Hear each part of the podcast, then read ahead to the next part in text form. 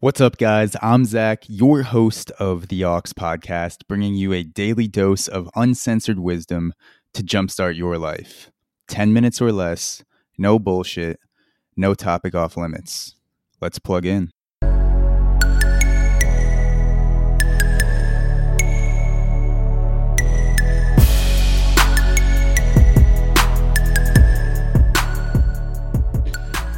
The deadly trap of optimism optimism sounds optimistic.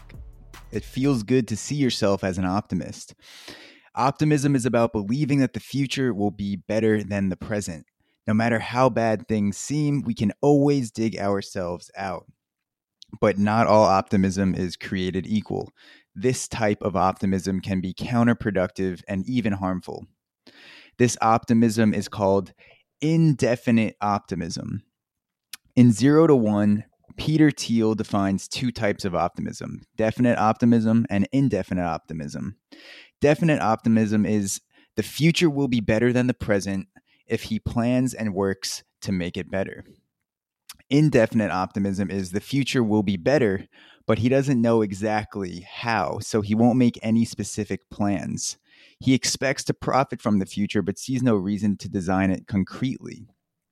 So, definite optimism is is thinking things will be better, believing in the future of humanity, believing in the future of our environment, and then having the plans to back that up. So it's not just, I think things are going to be better. I don't know how it's going to get better. It's saying, this is how things will get better, and this is my plan to push it forward.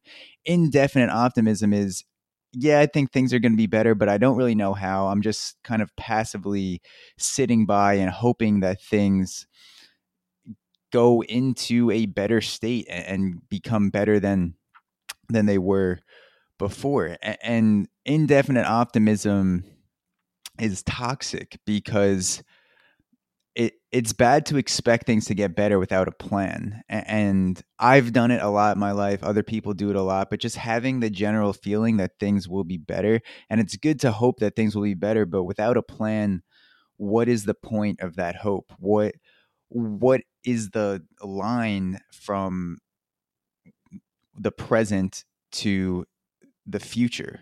What is going to happen? How are you going to build that progress? Because progress doesn't just appear. People make shit. People innovate. People change the way things are done to make things better. In order for the present in order for the future to be better than the present things have to change and people have to do work with their with their hands and their mind and these concrete things that push progress forward. An example of indefinite optimism and just indefinite thinking in general is how people have thought of grocery stores and and delivery workers during the the shutdown and I'm I'm included in this. People just assume that grocery stores replenish themselves, that there's always going to be food on the the the shelves, and that everything's always going to be there, and we don't really think about the way that it's going from killing the animals to the farmers growing products to truck drivers putting it in their trucks to driving it across the country to shipping things in from other countries like all these things behind the scenes that go on that allow the food to keep restocking the shelves and, and things to keep reappearing and, and, for people to constantly innovate that process and make it better i just kind of assumed that that would always be there. And i didn't really think about what what went into that that that that the I, I, wasn't thinking about the people and the work and the concrete things that go into getting a chicken breast on the shelf for me to purchase and buy. I kind of just assumed that all that shit would keep happening and then the shutdown happens and resources are more scarce trade is affected throughout the world these things are different. It, it, it, shakes shit up and it makes you realize that, okay, like there are real people doing things. There are real ideas and minds and people that are implementing these ideas with their mind and with their hands and and they're going to work every day and it's not this it's not just like this thing that's going to keep constantly replenishing itself and constantly just appearing it, it, it's the work goes into that and a person example from my life where I, I had an indefinite optimism was my baseball career. From the time I was, I guess, later in high school to uh, probably early high school to sophomore, junior year in college, I just assumed I was going to play professional baseball. And I know that sounds crazy because the amount of people that make it into pro baseball is so low. It's such a low percentage of the general population and a low percentage of the the amount of people that play college baseball. But for a long time, probably even dating back to middle school too, once I started getting more serious about baseball and I knew I wanted to play in college, I just kind of assumed that I was going to be a pro baseball player and that I would just throw harder one day and that I would just get good. And, you know, I didn't, I, I worked hard, but I didn't think about what it would take for me to develop the tools to become a major league pitcher or even a minor league pitcher.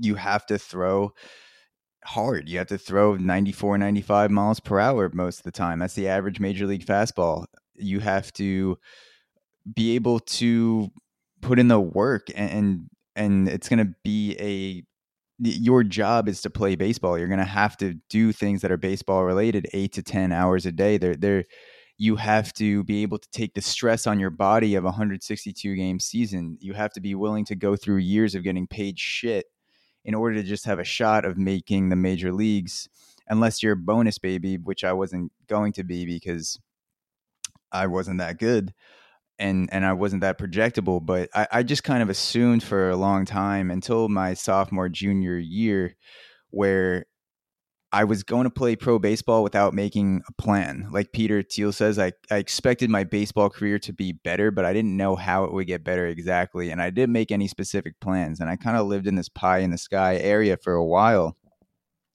And I, it took a kick in the ass for me to realize, like, hey, I throw 82 miles an hour. I'm a six foot, slightly under six foot, undersized lefty pitcher at a mid-level Division One baseball school that I that I walked onto my first year.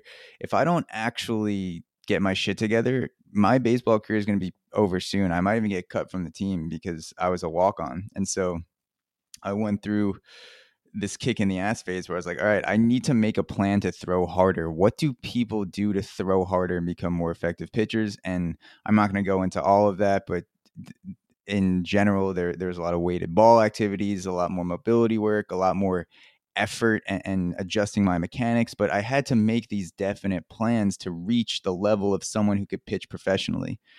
And I ended up having a couple nerve surgeries, which derailed my baseball career and I want to say derailed my baseball career, but just made it made the the goal harder becoming a, a pro baseball player and and I ended up not playing pro baseball, but I did increase my velocity from 81 miles an hour to topping out at 94 about a year later and I and I that came from making concrete plans to say okay, I'm throwing this much now. I'm throwing 82, 81, whatever it was.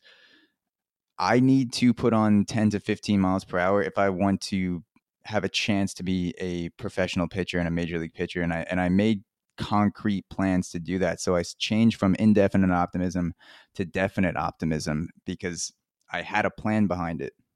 So my challenge to you and also to myself is to think about what areas of your life are you just kind of assuming will get better without actually planning for it. You want to be a top fashion designer, or you want to get into med school, or you want to be a touring music artist. You want to be a, I don't know, a dentist, whatever, whatever the fuck it is. What what areas of your life are you just assuming you'll get to without actually making plans for it? Where are you just passively sitting back and saying, "Yeah, my life's gonna get better," and just not planning for it at all. You you you don't create you don't you're not creating a path for yourself from A to B and then thinking about the steps that you have to take, the small wins that you have to go through every day to get a little bit closer.